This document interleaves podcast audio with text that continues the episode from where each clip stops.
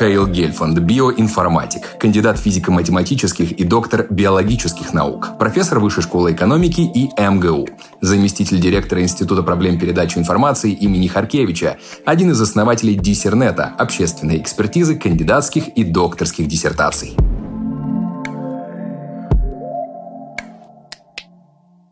Человечество вообще как-то за сотни тысяч лет оно вообще эволюционировало? Или как мы в саванне, вот вид наш появился, так мы вот и... Ну, вы посмотрите на человека, который живет в саванне, и в зеркало. Да. Вы обнаружите, что вы от него довольно сильно отличаетесь. Там ты поработал с гример. А, ну, все-таки не то, чтобы он вас там все вымазал белой краской. Да.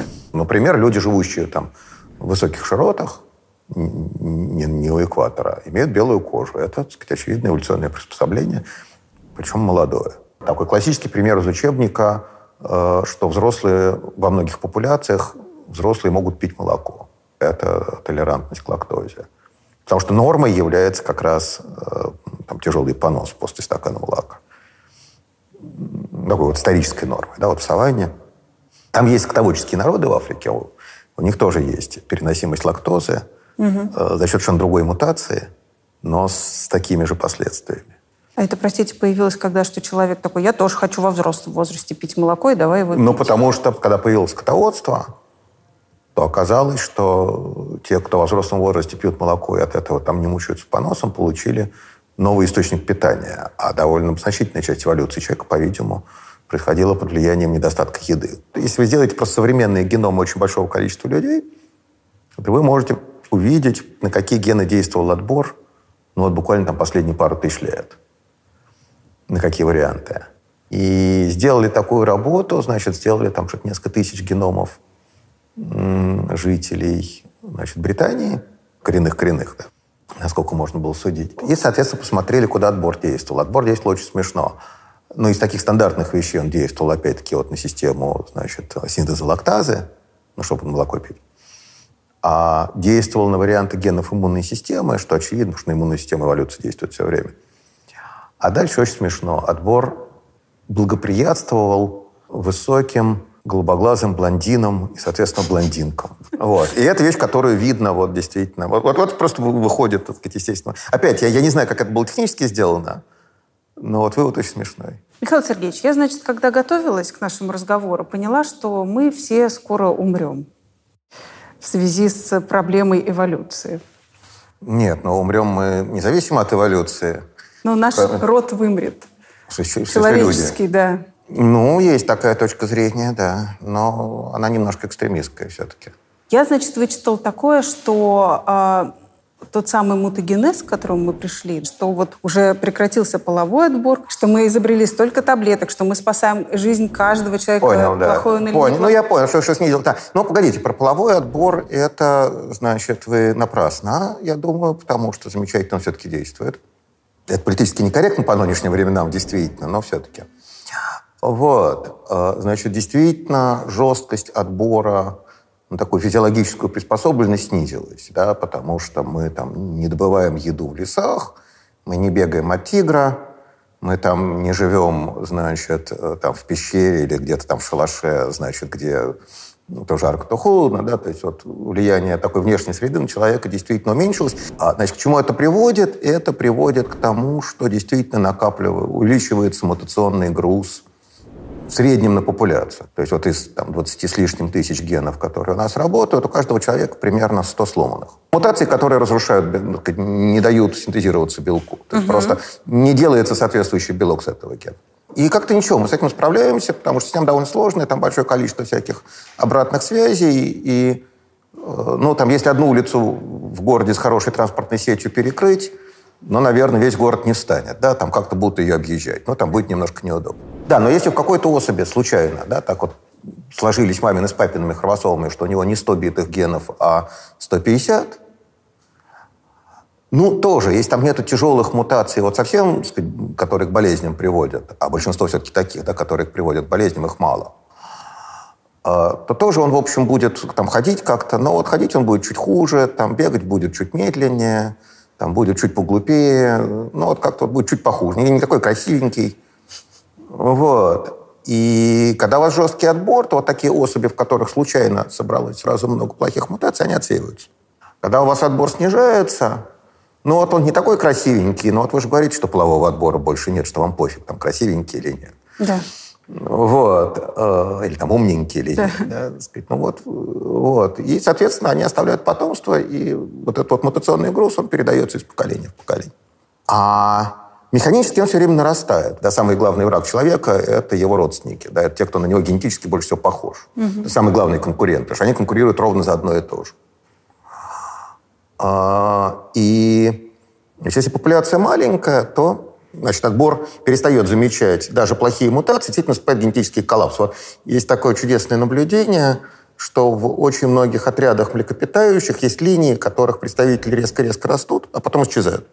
И, скорее всего, это происходит ровно вот из-за этого механизма. Да? Потому что когда, вообще говоря, в короткой перспективе быть большим хорошо. Потому что тебя никто не съест. У кошечки в лесу там куча врагов, которые, там, ну, например, кошечки покрупнее, да? А у тигра естественных врагов, в общем, особенно нет. Угу. Там на слонов тоже никто не охотится, кроме браконьеров. Но да. браконьеры – это последнее время изобретение. На коротких временах быть большим хорошо. Поэтому мутации, которые способствуют тому, что там следующее поколение немножко крупнее предыдущего, они хорошие, они закрепляются отбором, все замечательно. Да? И вид просто постепенно увеличивается в размер. Но если ты большой зверь, тебе нужно много площади, чтобы прокормиться. Соответственно, если тебе нужно много площади, чтобы прокормиться, то размер популяции становится меньше, потому что ну, всего-то площадь ограничена. Да, мы делим территорию. Вот, а, да, соответственно, их становится просто тупо меньше. У каждого из них зато больше, значит, территория. И вот когда их совсем мало, то отбор перестает действовать. И тогда наступает генетический коллапс. Размер популяции человечества сказать, колоссальный, да, поэтому такой коллапс вроде бы не должен наступить, просто потому что народу очень много. Вот. Кроме того, меняется направление отбора. Мой любимый пример, он я затасканный, но, но очень поучительный просто. Почему так много людей с избыточным весом? Угу. А особенно много людей с избыточным весом у племен, которые, ну, грубо говоря, попали в цивилизацию. Да, вот они жили, жили, жили в лесу, а потом у них построили Макдональдс. И вот в этот момент у них действительно наступает эпидемия ожирения. Совершенно понятно почему. Потому что, когда ты живешь в лесу, то очень хорошие варианты генов – это те, которые позволяют тебе запасать лишнюю еду в виде жира. Завалили мамонта, значит, все наелись, все стали толстенькие, доживем до следующего мамонта, Когда еще как мы переможемся. Да. Как у верблюда А если, год, у тебя, да? если у тебя обмен веществ эффективный, если ты все это сжигаешь, да. то ты, конечно, наелся, но жир не отложил. И ты такой худенький, а следующий мамонт пришлют только через месяц. И кирдык. Угу. Вот. Поэтому человечество очень долго отбиралось на то, чтобы уметь запасать жир. А сейчас, значит, поскольку Макдональдс в каждом углу, опять-таки мы говорим сейчас не про Африку, значит, ограничений по доступности еды нет. Ну вот люди и наедаются, и становятся действительно заметно полнее, чем их там, предыдущие поколения. Так вот, отбор тем самым сменился. Вот сейчас хорошие варианты – это не те, которые запасают лишнюю еду в виде жира, да, это не запасливые варианты, а наоборот расточительные, которые все сжигают. Хороший а половой отбор все-таки никто не отменял. Хорошо. Я к тому, что все-таки мутирует этот ген. Ну, то есть вот нужно... А он не мутирует. Они, эти аллели, они все время присутствуют в популяции просто с, разной частотой. Mm. Это даже не то, чтобы новый вариант гена. Это какой-то старый, который раньше был задавлен, его было мало. Но потом это же не один ген, да, это целый комплекс генов, поэтому там есть генетический компонент, несомненно, у массы тела, ну, при, при одной и той же диете, скажем.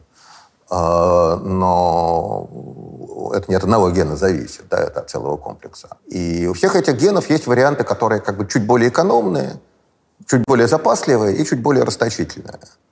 Если там у человека так совпало, что у него все запасливые, а он еще кушает хорошо, то кирдык, да. Если у него все запасливые, а он живет где-то в лесах, значит, бегает с копьем, то наоборот ему хорошо. А с расточителями наоборот, да, вот. Ну, бывают такие счастливые люди, которые там едят все что угодно в любых количествах. Да, и, это правда. Значит, э, все им замечательно. А вот посели такого человека, значит, сейчас вот в какой-нибудь дикий лес и заставь там охотиться, э, ну, ему будет хреново. Я обожаю водить. Своя машина – это не только свобода передвижения, но и Постоянные траты и стресс, страховка, техосмотр, транспортный налог. Я уже не говорю о том, что новый автомобиль теряет 30% в цене, как только выезжает из автосалона.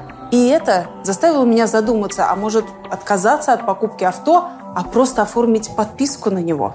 А что, так можно было? Уже да. В новом сервисе Hyundai Mobility можно оформить подписку на автомобиль от одного дня до одного года. Здесь есть кроссоверы, седаны и даже микроавтобусы. Для регистрации в Hyundai Mobility достаточно паспорта и прав. Вот как это работает. Я захожу в приложение, выбираю тариф, если машина нужна на день, два или пару-тройку недель, вам подойдет кантри. На месяц – тариф зима. Оба тарифа предлагают автомобили с пробегом в идеальном техническом состоянии. Отличный вариант для поездок на горнолыжные курорты, за город или путешествия на новогодние праздники по России и даже за границу. Тем более с декабря на этих тарифах действует акция «Повышенный пробег». Подписку на год и абсолютно новые авто в богатой комплектации вы найдете в тарифе Freedom. Это мой вариант. Теперь выбираем машину. Возьму вот эту красивенькую. Оформление и оплата происходят онлайн в приложении. Никакого залога и никаких сложностей. Осталось только забрать машину в дилерском центре Hyundai.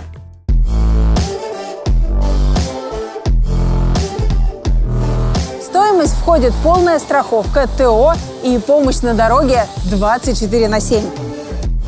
Что мне особенно нравится, предыдущую машину можно поменять на новую при продлении годовой подписки – Скачивайте Hyundai Mobility в Apple Store и Google Play. Приложение доступно уже в 20 городах России. Все подробности по ссылке в описании.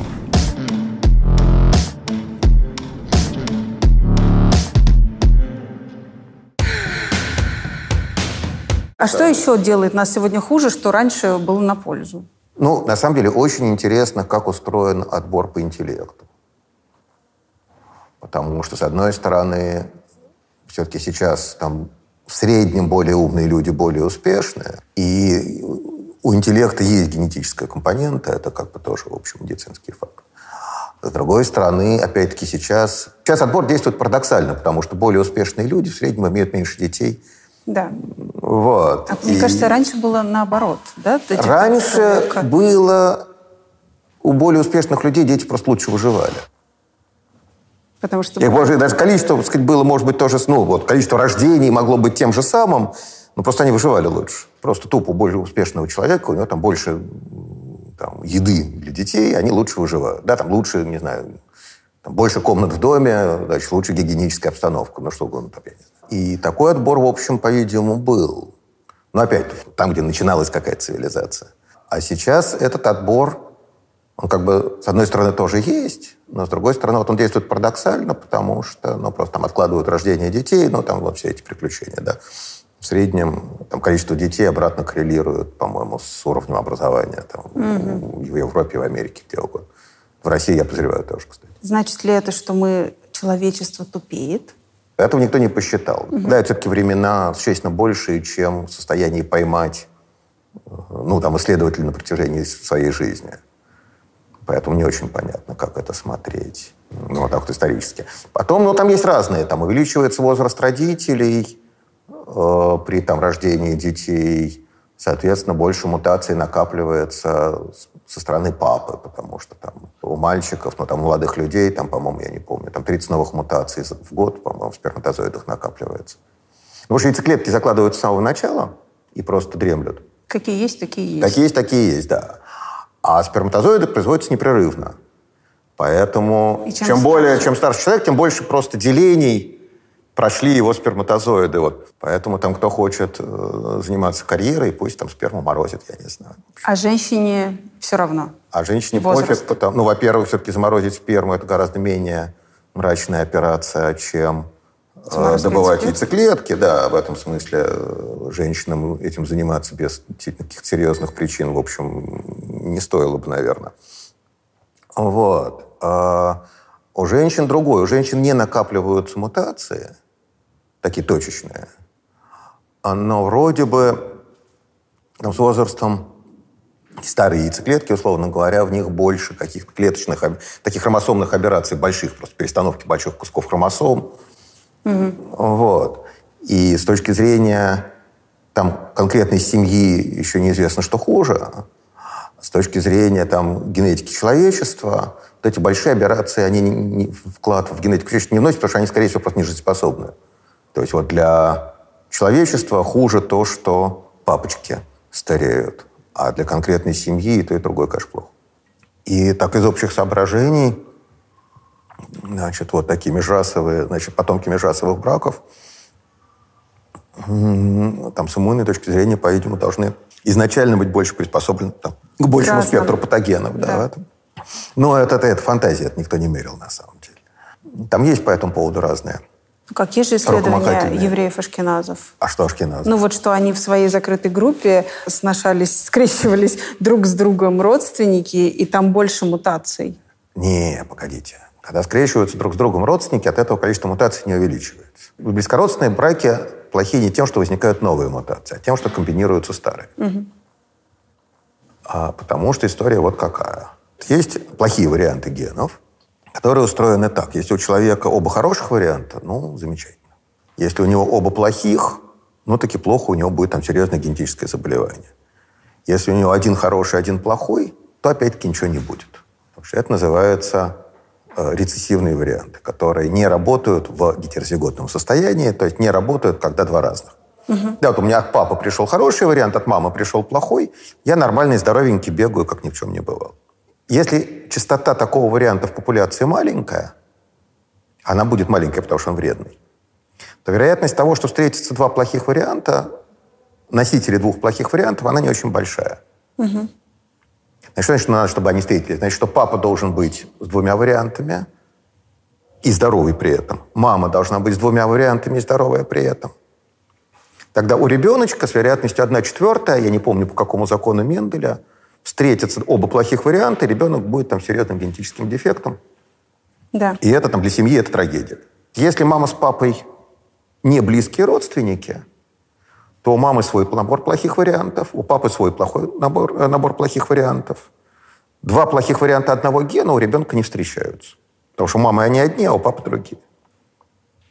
Если мама с папой близкие родственники, то у них, они генетически похожи, и у них встречаются плохие варианты у одних и тех же генов. И поэтому просто увеличивается вероятность генетических болезней у потомства, потому что те же самые 100 плохих вариантов теперь не распространились отдельно у мамы, отдельно у папы, а друг с другом сильно связаны. Потому что мама с папой родственники. Они одни и те же варианты наследовали от своих предков. Ну и, соответственно, возникает, вот, увеличивается вероятность каких-то наследственных болезней, генетических болезней. Угу. Но это не потому, что эти мутации отобрались, там, или что-то. Это, это просто потому, что бескородственный брак, и один и то, одни и те же гены сломаны. Понятно. И, значит, э, ашкеназы ашкеназами, но, в принципе, там, история человечества в основном-то как раз происходила в условиях, в общем, довольно бескородственных браков. Да, просто потому что там, племена или популяции, или деревни были маленькими. Да, вот если взять какую-нибудь типичную э, родословную, я вот видел э, пакистанскую, mm. да, там дяди с племянницами, это норм. Вот, там, э, ну, там, двоюродные, ну, даже в Европе, на самом деле, можно. И опять, там, на самом деле, интересная вещь, потому что для индивидуальной семьи это плохо. Ну, это трагедия, да, что родился там больной ребенок.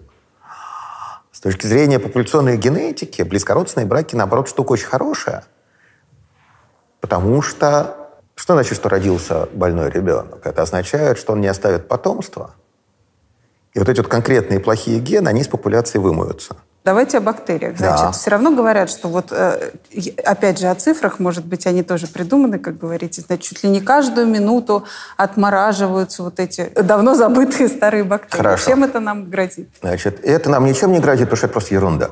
Понятно. Смотрели бактерии с вечной мерзлоты, ничем они от современных не отличаются. Значит, это просто все страшилки. А, значит, бактериями история следующая. Во-первых, надо понимать, что бактерии и вирусы разные вещи, да, это люди путают, угу. и это разные сюжеты. Конечно. А сейчас мы говорим именно про бактерии. Вот, а, значит, происходит следующее с бактериями. Значит, бактерия, которая... Ну вот если предположить, что какая-то бактерия там выжила, э, не знаю, там, несколько миллионов лет, то, скорее всего, она будет безвредная, просто потому что она с нами никогда не встречалась, и она нас грызть не умеет. Mm. А бактерия же не может... Случайная бактерия, она не будет, не будет грызть кого не попадет. Это как бы одна сторона. Вторая сторона, сейчас я сам себя, значит, выставлю в коленку, потому что э, самые злые патогены – это молодые патогены. И с ними человечество встречалось. Да? Там, э, ну вот по легенде, э, скажем, чума возникла примерно 10 тысяч лет назад, когда начали жить в больших городах. Да, вот первые большие неолитические поселения. Да. И вот в этот момент случилось там какой-то набор мутаций, не безумно хорошо понятно какой, которые такую не очень добрую, но тем не менее терпимую бактерию Yersinia псевдотуберкулезис превратили в чумную бациллу Yersinia pestis. И это можно просто наблюдать, вот посчитать, да. Вот. Там куча разных смешных историй с геномом этой чумы, так сказать, происходило. Самой бактерии тоже это было не очень хорошо, и пришлось довольно сильно эволюционировать. Но самый классический пример – это болезнь легионеров, такая плохое воспаление легких. Угу. Называется болезнь легионеров, потому что первая вспышка была замечена на собрании Общества Американского легиона. И они заразились через э, эти самые, как их зовут, кондиционеры. Mm. Потому что в норме, значит, эта бактерия живет значит, в каких-то лужах и грызет там каких-то амеб или кто там плавает вместе с ней в этих лужах.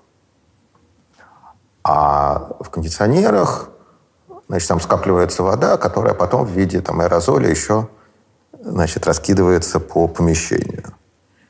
И если большую дозу этих бактерий вдохнуть вместе с этим аэрозолем, то, значит, им, сказать, они понимают, что в легких тоже, в общем, те же амебы, значит, только как-то их много, и они немножко по-другому выглядят. И, значит, они начинают грызть нас. И это вот действительно такой, пожалуй, последний пример вот, по времени, такой яркий, так сказать, новой болезни, которая действительно возникла на глазах. Ну, потому что раньше конденсаторов не было, да, потому что нужна большая доза, нужен аэрозоль вот, воды, содержащей этих бактерий. Если просто пить воду из лужи, то там, э, понос будет, а воспаления легких не будет. Угу. А, то есть возникают какие-то бактерии действительно время от времени, которые, тем не менее, научаются в нас заселяться. Они, они, возникают, они не возникают, они всегда были. Но из-за изменений, опять-таки, среды мы с ними входим в контакт с этими бактериями. Второе, что бывает довольно часто, что, э, скажем, человек долго лечится антибиотиками, и какая, сказать, ну, там, от какой-то болезни. Да, или там, я не знаю, после каких-нибудь пересадок ему дают антибиотики, э, значит, профилактические. Ну, там или просто идиот и жрет антибиотики, потому что ему двоюродная сестра третьей бабушки рассказала, там, ну, сказать, что надо там пить. Вот. Ну, по- по-разному может быть. Да? Значит, убивается естественная микрофлора, которая на все время есть. Соответственно, размножаются какие-то бактерии, которые в норме тоже есть, но они были подавлены. Их было очень мало. Угу. У них убили конкурентов, а они по каким-то причинам к этим антибиотикам нечувствительны.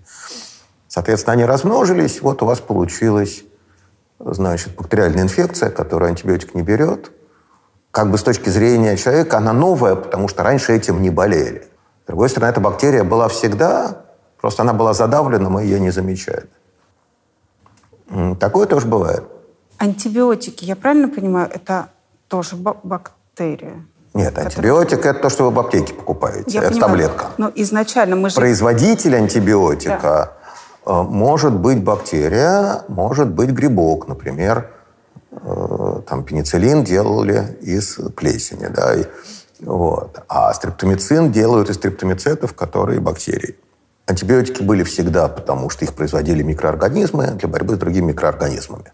Ну, то есть, во всяком случае, там, последние там, пару миллиардов лет, скорее всего, были. Да. А, и дальше, значит, были какие-то сообщества, где было много разных микроорганизмов, там почва, ил, такие богатые. И они друг друга травили и, соответственно, учились защищаться. Там была такая все время химическая война. И опять-таки было некоторое такое эволюционное равновесие. А где-то бегали многоклеточные. Ну, например, мы с вами. Угу. А, у которых были свои бактерии, которые с ними тоже как-то взаимодействовали. И были даже свои патогены. Но у патогена у него нет цели борьбы с другими микроорганизмами он с ними не встречается практически. А бактериальный геном, вот в отличие от чудесного места, где мы сидим, где куча всякого барахла да. раскидана, значит, вещь страшно экономная. Там есть только то, что нужно. Реально, вот в этот момент. Потому что там страшный отбор просто на размер генома. Да, если у бактерии геном чуть больше, чем у ее сестры, она будет делиться чуть медленнее. между поколениями будет проходить больше времени, и потомство сестры более, сказать, там, на полпроцента более эффективное, ее вытеснит. Да? Поэтому бактерии все время, значит, у них эволюционный геном все время сокращается. Да? То есть обязательные гены, которые необходимы, от них избавиться понятно, что нельзя, ты станешь нежизнеспособным. Угу. Но вот все, что помимо необходимого, все эволюционно элиминируется. Просто чтобы не таскать. Соответственно, у патогена гены устойчивости к антибиотикам, сказать, они им не нужны, они у них и не возникают, и, ну, ну, ну нету их. Вот. А дальше пришел сэр Флеминг, с э, значит, с пенициллином. Так. И наши патогены стали встречаться с антибиотиками.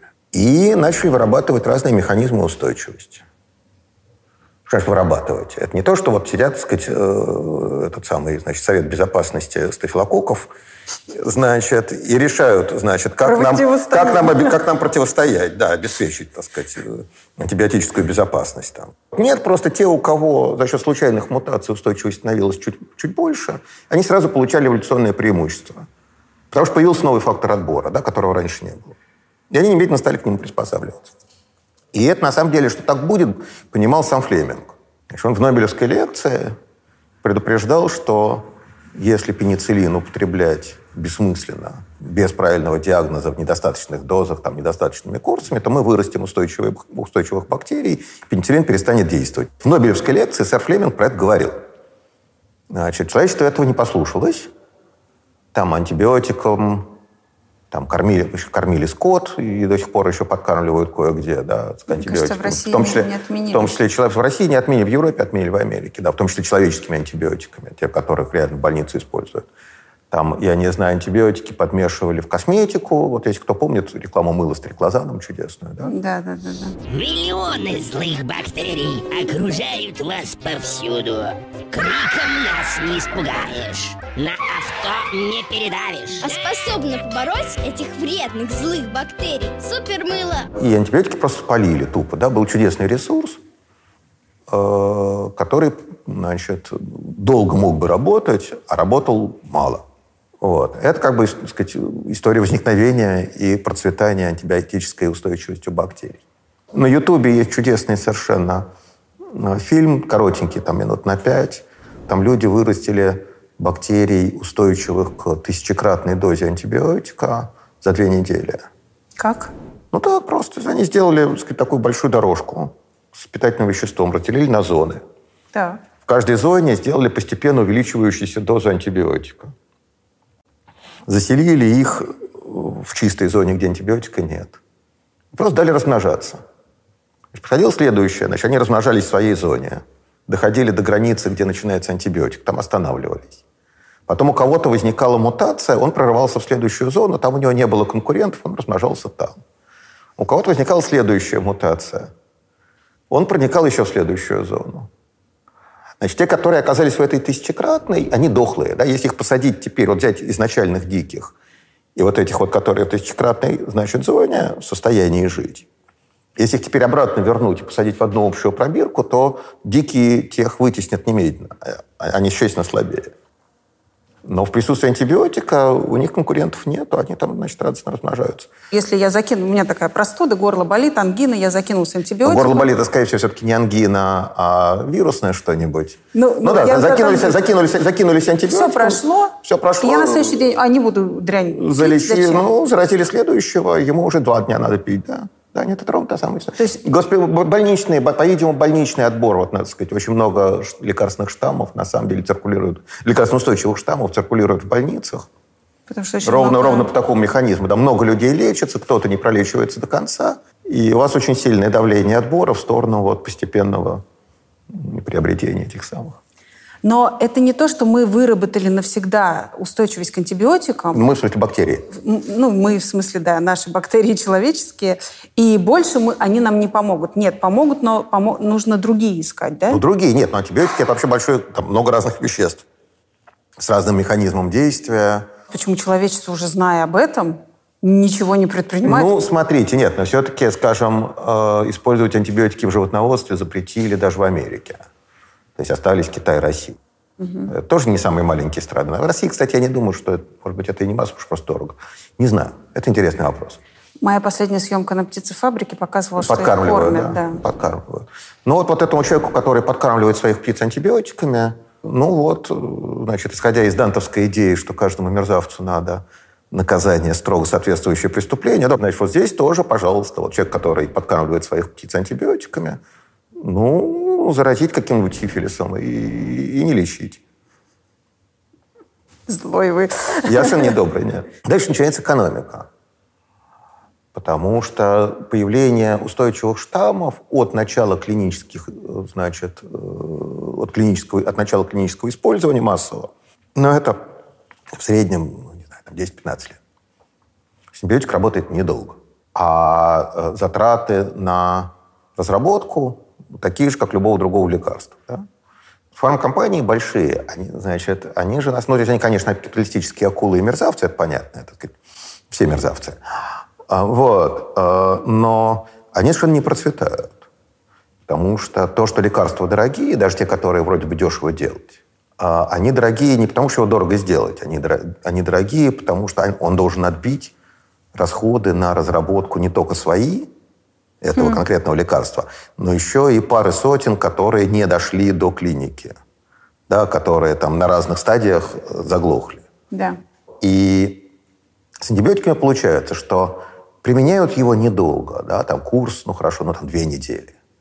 Если антибиотик за две недели не помог, его там три месяца уже пить никто не будет. Значит, во-первых, курс не очень длинный, а во-вторых, срок службы антибиотика тоже не очень длинный. А расходы на разработку ничуть не меньше. Оказывается, что разработка антибиотиков просто штука тупо невыгодная. Угу. И поэтому новых, новых антибиотиков последние там, пару десятков лет нету, новых классов антибиотиков. Да, а есть только вариации. плохо действуют. Вот, старые постепенно отказывают. Количество фармкомпаний, которые в принципе занимаются антибиотиками, оно там в разы упало тоже. Мои подписчики знают, что я неохотно рассказываю о личной жизни но не могу не поделиться с вами своей радостью. Да, друзья, это свершилось. Мой парень, Женя Казачков, драматург и сценарист, он пишет потрясающие пьесы, которые ставят в Гоголь-центре и в Московском театре «Практика», наконец-то будет участвовать в грандиозном онлайн-марафоне, посвященном профессиям будущего. Весь декабрь его проводит онлайн-университет Skillbox. Кстати, у Жени там давно свой курс по драматургии. Онлайн-марафон от Skillbox бесплатный. Чтобы прокачать личную эффективность и лучше ориентироваться в мире новых диджитал-специальностей, кликните по ссылке в описании и зарегистрируйтесь. Потратьте минуту на заполнение формы и получите ваш билет на мастер-классы и вебинары по профессиям будущего.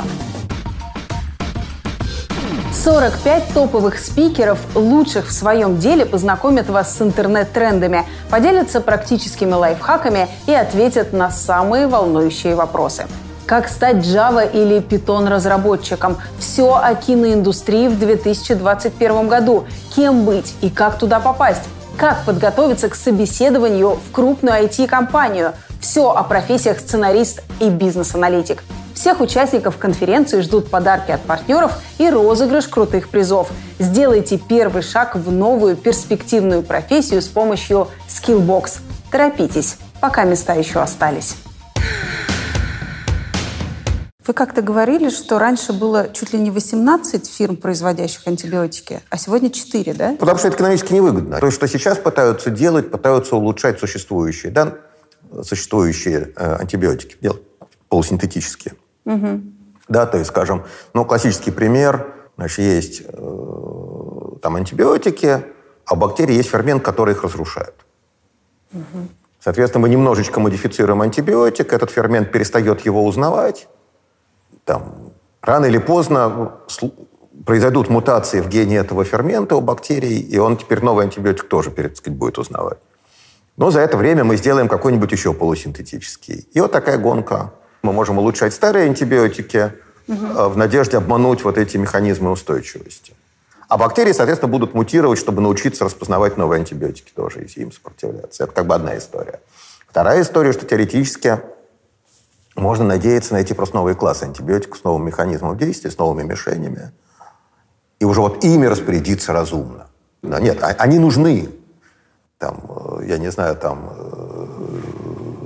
Ну, если в России смотреть, то где-то я примерно, видимо, где-то один из десяти случаев туберкулеза не лечится ничем вообще. Вот. Э, то есть это такая ультрамножественная лекарственная устойчивость ко всем противотуберкулезным препаратам, сколько их не есть. То есть там, ну, там кумыс, свежий воздух, вот это все. А вы, кстати, вот показывали эту карту, да, вот это, где Россия просто красным-красным, Да. а в других странах как-то все получше. С туберкулезом, с туберкулезом это специфика России. Почему? Э, колонии, исправительные учреждения. Так а в Америке тоже? Потому что не. Там дело вот в чем, что советский, а теперь российский курс лечения туберкулеза, он традиционно долгий. То есть это несколько месяцев. Ну, дальше значит, человек попадает в колонию, там у него обнаруживают туберкулез. Или принесенный, или там он заразил, приобретенный, да. Его начинают лечить. Срок закончился, он выходит на свободу. Значит, контингент не самый социально благополучный, и надеяться, что он каждый день будет там, значит, регулярно ходить в аптеку, покупать и каждый день принимать, в общем, нету. Э, Кроме того, денег стоит, да, так сказать. А, то есть они бросают лечиться, а это идеальная ситуация для выращивания лекарственной устойчивости. Да, вот непролеченный до конца курс. Когда мы чувствительных уже убили, а резистентные немножечко, так сказать, еще остались. Там вся история на соревновании штаммов. Не соревновании, так сказать, нас с бактериями, а на соревновании бактерий друг с другом. Да? Лекарственно-устойчивая бактерия, она в норме более дохлая, чем обычная. Потому что лекарственная устойчивость штука не бесплатная. То есть в норме лекарственно-устойчивых штаммов нет или мало, потому что они не выдерживают конкуренции с э, обычными. Когда вы вносите новый элемент отбора, то они получают, соответственно, эволюционное преимущество. А, а если вы не допили курс до конца, так, чтобы убить вообще всех, то, соответственно, вы чувствительных убрали, а устойчивых вы отобрали. Чуть-чуть устойчивых. На следующем курсе еще чуть-чуть устойчивее будет, еще на следующем курсе, еще чуть-чуть устойчивее. Да, По там. поводу... Есть ли какие-то конкретные названия антибиотики, которые все уже бесполезны? Ну, вот классический пенициллин, по-видимому, бесполезен. Антибиотики, которыми меня в детстве лечили, э, оксацилин, еще что-то такое, ампицилин, по-видимому, они тоже сейчас уже... Ну, Я помню, вот меня там лечили оксацилином, как горький был ужасно, гадость. Вот. Сейчас, по-моему, его даже не продают особенно. Я еще хотела с вами обсудить э, вот эти аутоиммунные заболевания. Это происходит за счет эволюции, что иммунитет начинает пожирать сам себя, Заболевание не может произойти за счет эволюции, как нетрудно догадаться. Ну, то ну, и потому что эволюция, потому что если кто-то больной, то эволюция его как раз и угандошит. Я имею в виду, что вот мы тут подлечим, там подлечим, мой организм такой. С кем бороться вроде как? Начну сам с собой. Или я неправильно это все поняла, понимаю? Ну, смотрите, значит, первая идея, да, что аллергии болеют дети из, значит, хороших семей, значит, где мама каждый день убиралась и... значит, Протирала пыль? Протирала пыль и, так сказать, не было кошек-собак, да. Это вроде медицинский факт. А второй медицинский факт, что э, аутоиммунные заболевания сильно скоррелированы с отсутствием глистов. Ничего себе. Тут есть. Вот. А, И более того, даже вроде бы были какие-то попытки какие-то вот аутоиммунные болезни лечить, там, заражая человека там, специальными нематодами, да. Значит, там идея вот какая, что у нас есть разные э, классы антител. И в частности, есть специальный класс антител, приспособленный для борьбы с крупными паразитами. Это иммуноглобулин Е, по-моему, если я правильно помню который как раз вызывает реакцию ну, вот, аллергическую. Да? Если к вам какая-то мерзость заползла в нос, что надо делать? Чихать и сморкаться, чтобы вместе, его высморкать вместе с этим самым. Да, если у вас какая-то мерзость заползла в кишечник, что нужно делать? Туалет. Понос. Понос, да, чтобы его, значит, соответственно, оттуда вы- вы- вымыть. Да? То есть вот э- эта, эта ветка иммунной системы в норме реагирует на крупных паразитов, и вызывает реакции, там, ну, неприятные для хозяина, но, так сказать, еще более неприятные для этого паразита. Да? Его, соответственно, через ту или другую дырку эвакуировали. А, а теперь у нас этих крупных паразитов нету. А эта ветка иммунитета никуда не делась. И она начинает реагировать на другие. Это вообще классическая вещь биологии, что если у вас есть какая-то система, которая осталась без присмотра, то она начинает заниматься ерундой. Это не только для иммунитета характерно, это такой, по-видимому, общий биологический принцип. Да, она начинает реагировать на более слабые сигналы, которые в норме бы она не замечала, потому что ей там с глистом справиться, mm-hmm. а, а там то, что вы клубники поели, пофиг. Соответственно, эта, эта ветка иммунитета начинает включаться на какие-то антигены э, другие. Это аллергии, это не аутоиммунные заболевания, это аллергии. Аутоиммунные заболевания – такой системный сбой. Там бывает по-разному. Значит, бывает, что он провоцируется инфекцией. Да, вот ревматизм провоцируется стрептококковой инфекцией, потому что это просто несчастный случай. Потому что антитела против стрептокока случайным образом могут взаимодействовать э, с нашими собственными белками. Просто, ну, вот это какая-то случай, так сказать, совпадения. Да? Стрептококку совершенно неинтересно, чтобы у этого человека через 10 лет возник ревматизм. Да? Это чистая случайность. Тут немножко надо понимать, как иммунная система устроена. Соответственно, у нас есть там клоны клеток, и каждый клон клеток реагирует вот на какой-то значит, внешний антиген или внутренний. А дальше у нас есть чудесный орган тимус, а, в котором клетки, реагирующие на свои собственные белки, э, уничтожаются. Mm. То есть мы сделали много-много разных э, лимфоцитов.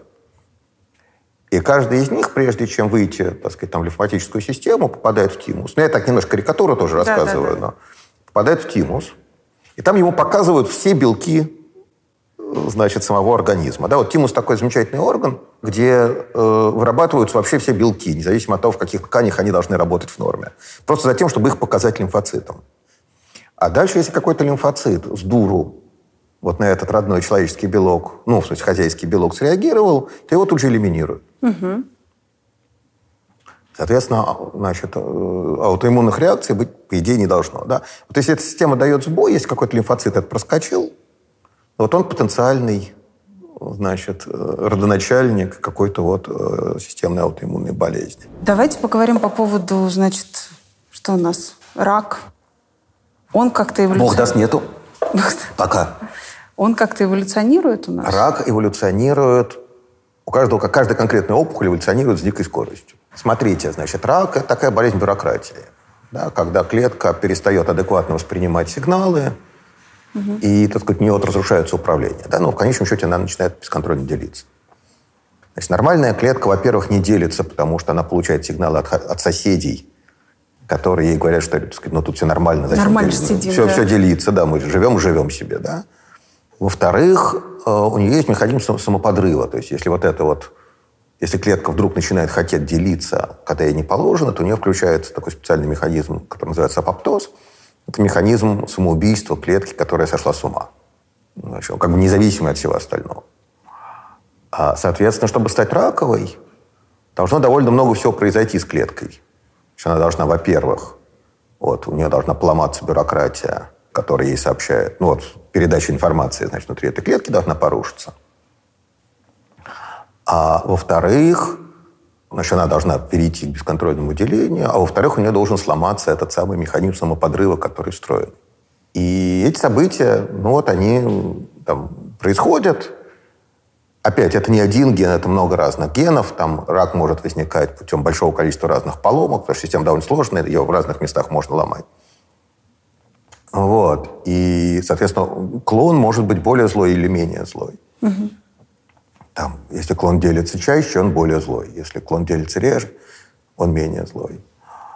Там, если клон научился жить не в своей ткани, а в какой-то другой, да, нормальная клетка, если она попадает в другую ткань, она там невидно дохнет опять, потому что у нее соседи все другие. Вот. А, значит, если раковая клетка научилась жить не только в своем привычном окружении, но где-то еще, вот это такой потенциальный предшественник метастаза. Да? Да. Опять должны случиться еще какие-то мутации, чтобы вот перестать узнавать свое нормальное окружение. Потом, например, раковые клетки обычно голодают. У них неэффективный метаболизм, э, значит, они не делятся просто потому, что им не хватает ресурсов.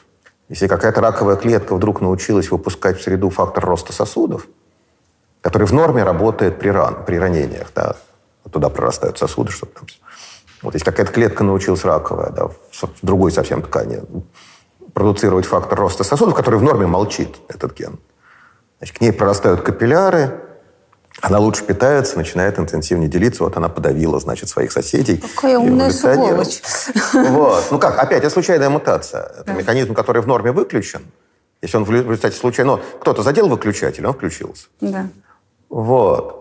Там, если пациента лечат химиотерапией, то там начинается отбор, соответственно, на устойчивость к этой химиотерапии.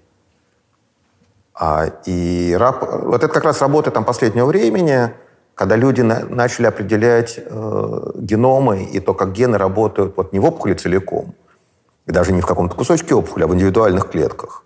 Вот, начиная с этого момента люди могут проследить просто вот эволюцию индивидуальных клеток опухоли. И вещь, которую, ну, понимали всегда, но посчитать не могли, что там любая опухоль, она страшно неоднородна. Собственно, поэтому рак тяжело лечить, да, потому что вы лечите на самом деле сразу очень большую, очень разнородную. То есть вы пытаетесь избавиться от очень большой и очень разнородной популяции клеток. Давайте проведу аналогию. Почему-то у меня рисуется это как толпа, там, я не знаю, митинг, где люди пришли э, и просят разного, да, одни там за... Ну да, мы знаем, как это делается. Это, так сказать, э, значит, такие методы тоже есть, да, вы просто убиваете все делящиеся клетки. Вот. Другое дело, что там это для организма тоже страшно вредно. Там же проблема с раком, что вы на самом деле пытаетесь избавиться от своих собственных клеток, которые только чуть-чуть видоизменились. Да? Там, с бактериями в этом там, смысле легче. У них совершенно другой метаболизм. У них есть мишени, которых у нас, у нас вообще в принципе нет. Угу. Поэтому антибиотик, так сказать, для, для бактерии он убивает, а человека он не убивает, ну, во всяком случае, там, в сопоставимых дозах, потому что у человека просто нет соответствующей мишени для этого антибиотика.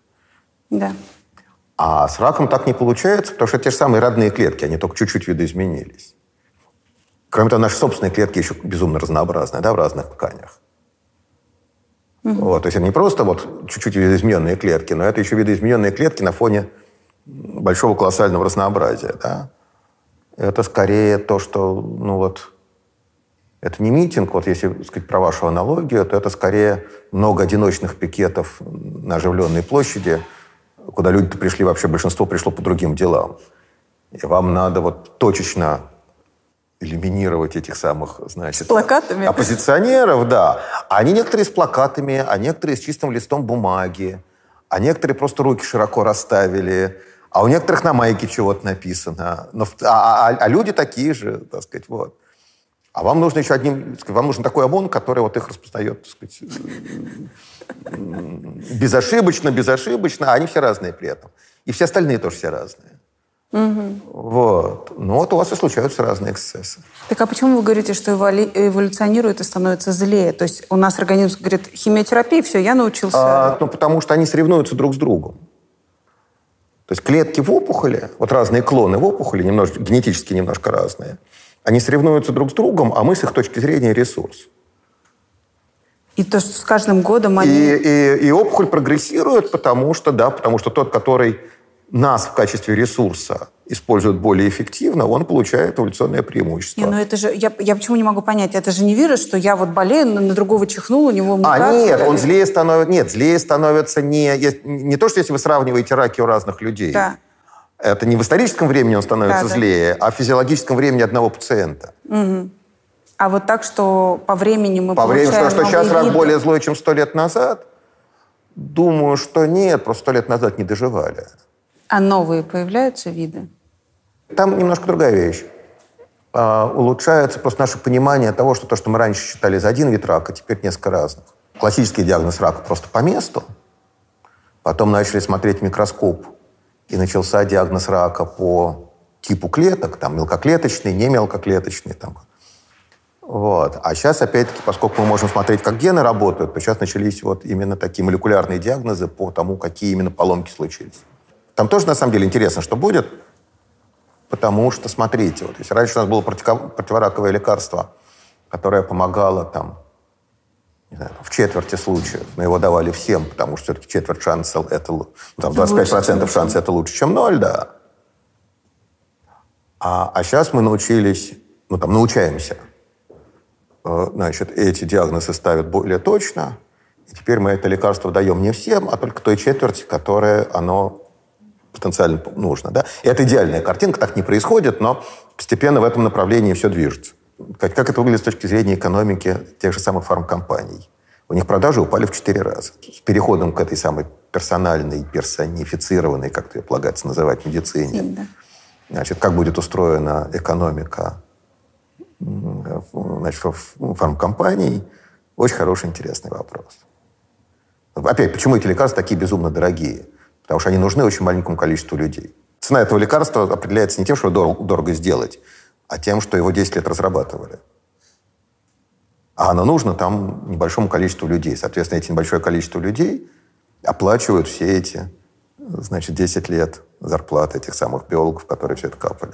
С одной стороны, хорошо, хоть чей-то труд оплачивать. Это что значит, что в, будущем у нас конкретно мне, я приду по моему Посмотрят, какие ДНК. у вас мутации. Ну, не по вашей ДНК, не дай бог по ДНК соответствующей вашей опухоли, вам будут прописывать конкретные, значит, курсы.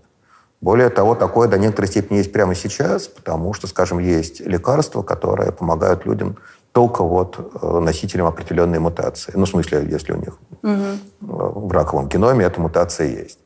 Поэтому генетический, вот для некоторых лекарств генетический анализ это просто является условием назначения. Это вот та самая персонифицированная медицина, только в таком еще относительно э, зачаточном состоянии. Но, по идее, все к этому идет, да. А значит ли, что для меня будут э, мое личное лекарство изобретать? Личное лекарство для вас изобретать это, э, Очень значит, дорого. недешево. Но если вы, так сказать, э, у вас есть там э, несколько лишних миллионов долларов, то, так сказать, такое тоже вполне возможно. Сейчас делают другое. Сейчас пытаются сделать а, то, что называется онкоиммунология.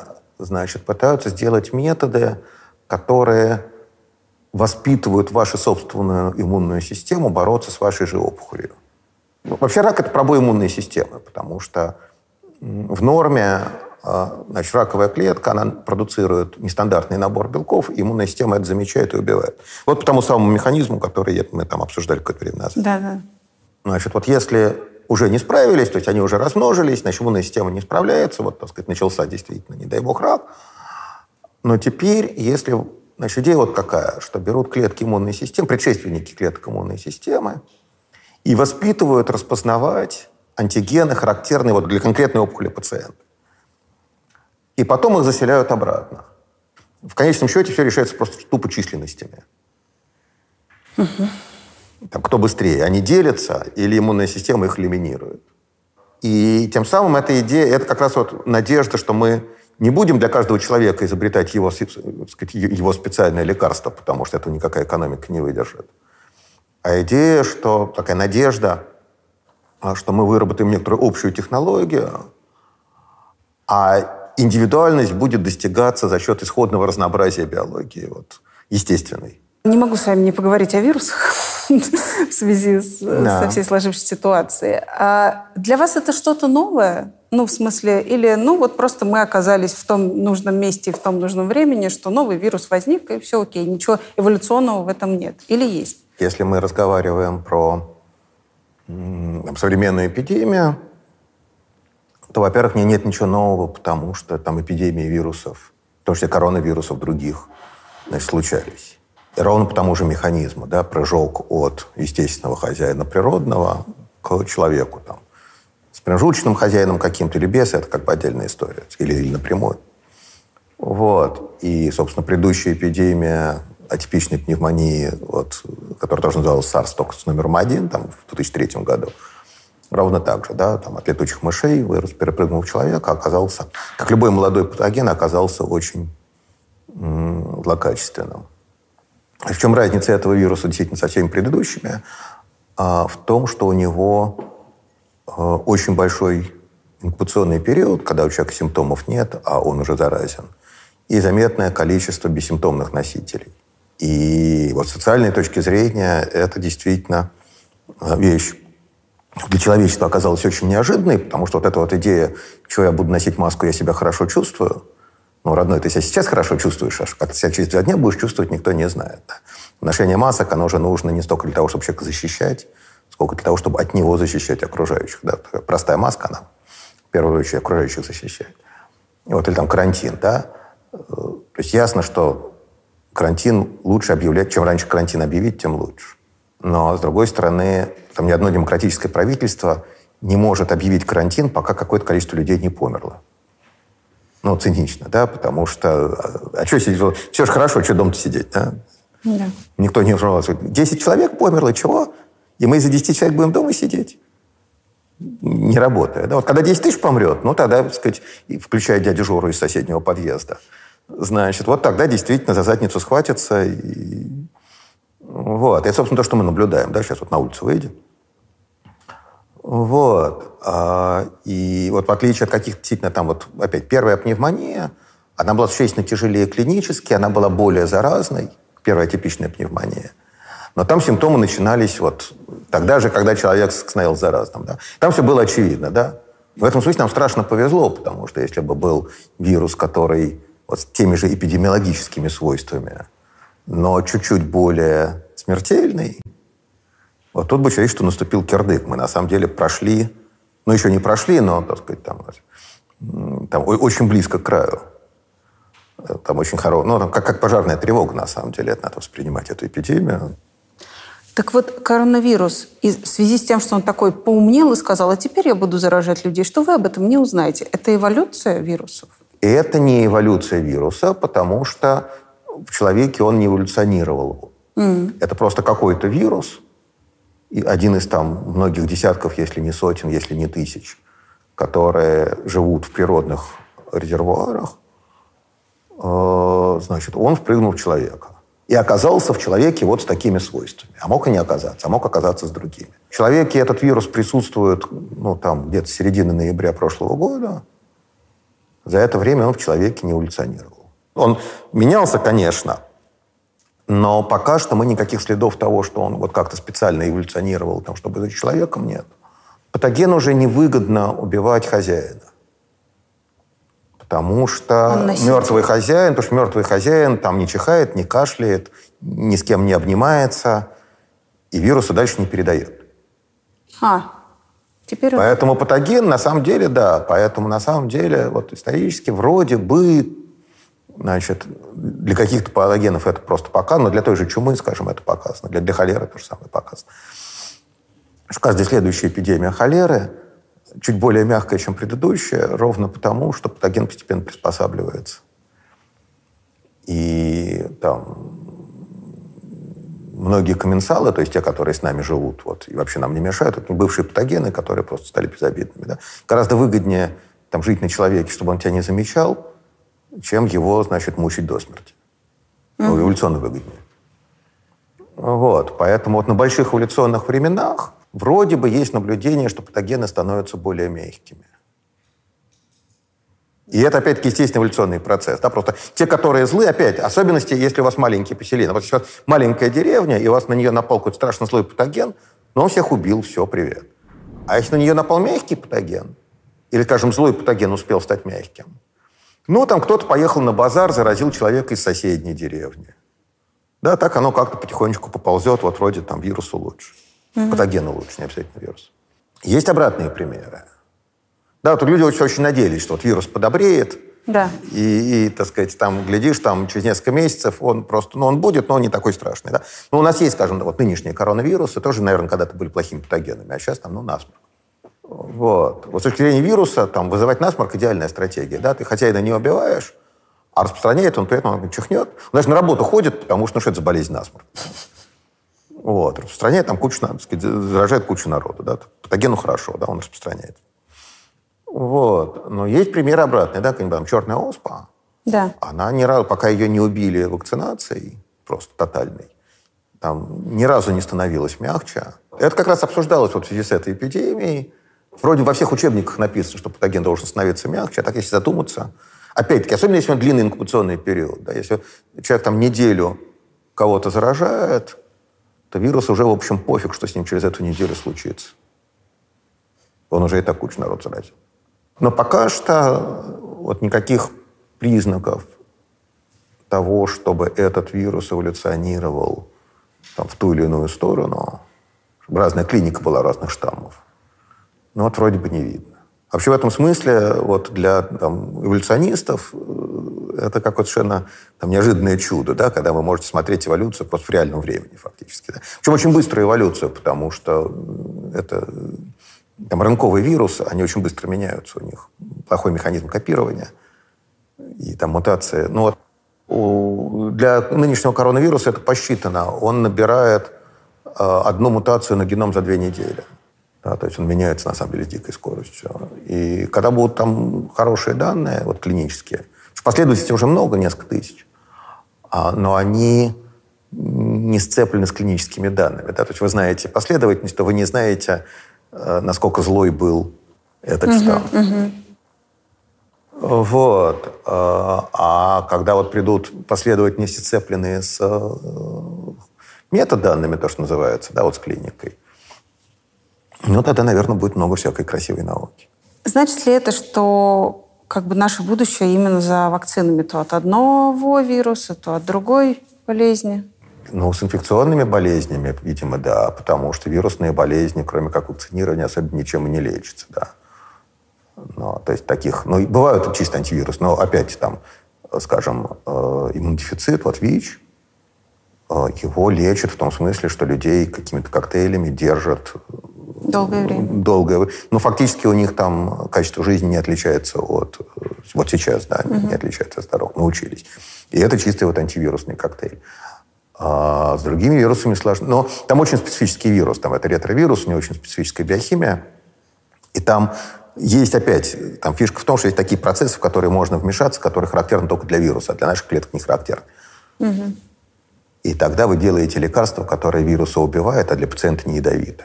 Но, в принципе, вирусные болезни лечить очень тяжело. Будет ли их больше? Ну как? Ну, если бегать по лесу и жрать что не по пути, будет больше, да. Ну, а так, что мы там технологическим процессом как-то навредим экосистеме. Нет, это херня. Ой, извините, ерунда. Вот, значит... Ну, опять, нет, если технологическим процессом вы начнете там по полям раскидывать, э, значит, э, дерьмо летучих мышей в качестве удобрения, ну да, так сказать, рабочий, который будет этим заниматься, с большой вероятностью чем-нибудь дозаразится в этом смысле. Да. Тут дело не, не нужно вмешательства в гармонию жизни. Это, это ерунда, действительно. А дело в том, что там, если человек будет проникать в какие-то экосистемы, типа пещер, угу. значит, в которых он в норме раньше не присутствовал, но да, он там будет встречаться с новыми патогенами и с некоторой вероятностью их затаскивать. Или там, если он будет держать там птицы свиней на одной и той же, значит, в одном и том же скотном дворе, ну, значит, у него утки э, со свиньями будут, значит, обмениваться друг с другом штаммом, штаммами, штаммами э, вируса гриппа. И рано или поздно сварят что-нибудь, что и хозяину этой фермы тоже будет не полезно. Если там лазить куда не надо, ну да, можно нахвататься что-то нового. Собственно, мы это и наблюдаем. Там какие-то африканские лихорадки. А что еще может с вирусами быть интересного? Ну, например, от потепления там комары, которые переносят эти вирусы, там попадают в севернее, да, то есть просто меняются естественные ареалы. Mm.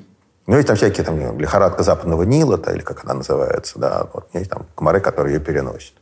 Они живут в каких-то условиях. Если меняется глобальное экологическое условие, то эти комары начинают появляться где-то еще. Потом их можно просто тупо затащить на другой континент, где их раньше не было. Да, все-таки через Атлантический океан редкий комар перелетит как это, редкий комар долетит до середины Атлантического океана.